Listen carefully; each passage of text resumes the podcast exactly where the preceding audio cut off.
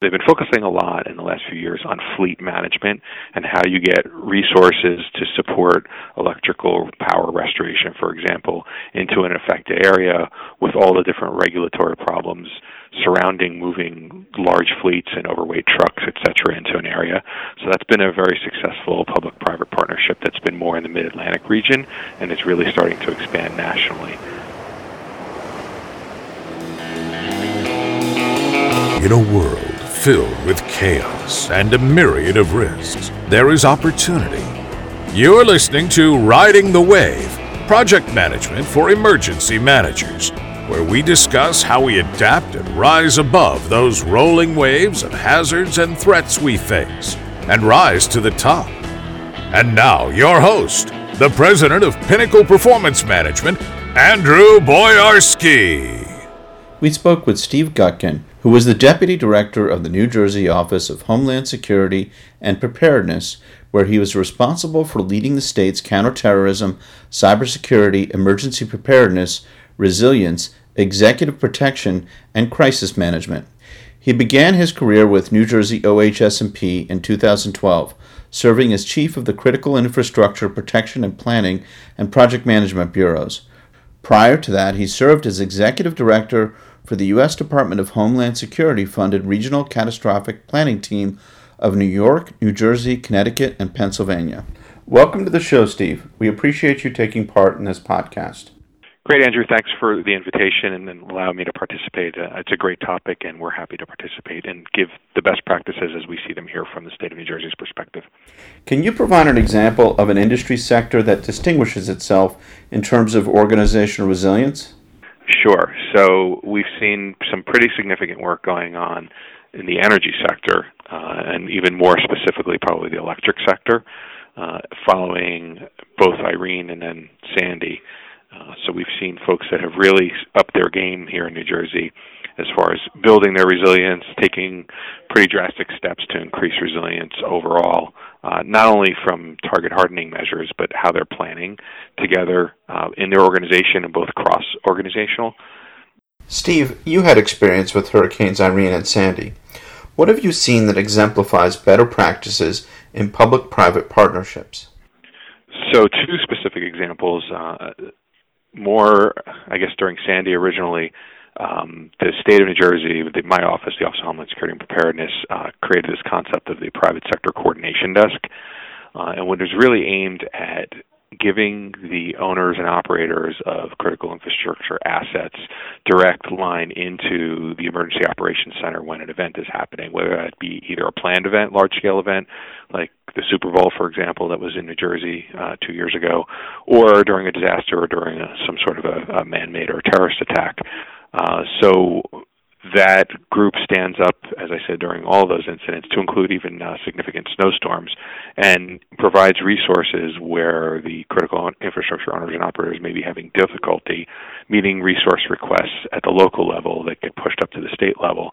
And then the state private sector coordination desk can help sort of negotiate getting those resources to them so that they can get their businesses back up and running as quickly as possible. Separately, we also work with an organization called the All Hazards Consortium, uh, which New York City also participates with, uh, that's looking at uh, they've been focusing a lot in the last few years on fleet management and how you get resources to support electrical power restoration, for example, into an affected area with all the different regulatory problems surrounding moving large fleets and overweight trucks, et cetera, into an area. So that's been a very successful public-private that's been more in the Mid-Atlantic region and is really starting to expand nationally. Uh, the private sector coordination desk that I mentioned before was recognized by FEMA as a national model, and FEMA has now uh, stood up a capability called the Business Emergency Operations Center that they use. Uh, they activate on a national level where large scale events are happening to really help with resource management and resilience overall. One of the many areas that you're responsible for is cybersecurity.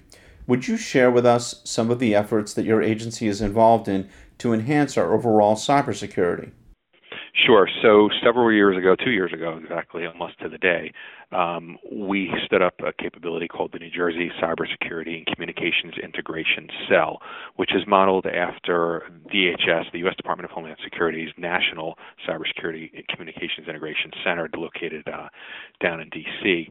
Uh, what we realized was that there was somewhat of a gap in sharing indicators of compromise and cybersecurity threat intelligence, uh, both in the public sector and in the private sector here in New Jersey. So we created this capability uh, that was uh, signed by executive order by Governor Christie uh, two years ago, and it is the first and only currently state-level cybersecurity operations center in the United States, with, with its focus being it's a one-stop shop for any entity to report activity, whether it be a breach or some type of suspicious uh, malware, ransomware attacks, excuse me, and to get uh, resources to be able to mitigate from those things.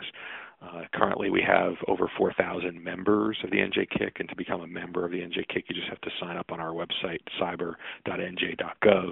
And we're sharing these resources and threat information uh, for some entities in real time, machine to machine.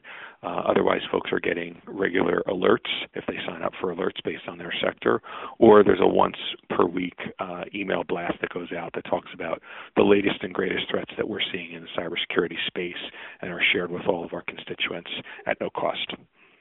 The recent ransomware attack, what was called the WannaCry malware, that impacted the British national healthcare system severely among many other areas around the globe, appeared to have a very limited effect here in the New York, New Jersey area. What was your read on the situation here in the public and private sectors? Yes, that that is definitely the case. Uh, fortunately, there was very limited exposure here in the U.S. Uh, and interestingly, the the NJCCIC, the, the Cybersecurity and Communications Integration Cell, was tracking that all along. And uh, one of the things that became evident was that the vulnerability that was being attacked in that case was uh, something within Microsoft's operating system that had been patched back in March, which for us just stresses the importance of making sure that your systems are patched and up to date at all times, because had systems that uh, were victims of WannaCry uh, malware had been patched and had been up to date, they might not have experienced that attack. Uh, so we provide those resources to folks to make sure that they're patching. And then in addition, uh, we're tracking over 160 ransomware variants. Uh, and where available, we're actually posting the uh, decryption keys so that folks do not pay the ransom. We always recommend not paying the ransom. We spoke with Steve Gutkin, the Deputy Director of the New Jersey Office of Homeland Security and Preparedness. You may find out more information at www.pinnacleperformancemanagement, all one word, .com. At Riding the Wave, we like to get your feedback, and you may contact me directly at my email address. Andrew at Pinnacle Performance Management, one word, Thanks for listening and come back soon for our next podcast. You've been listening to Riding the Wave, hosted by Andrew Boyarsky, President of Pinnacle Performance Management and Clinical Associate Professor in Emergency and Project Management at NYU and John Jay College. All thoughts are his own.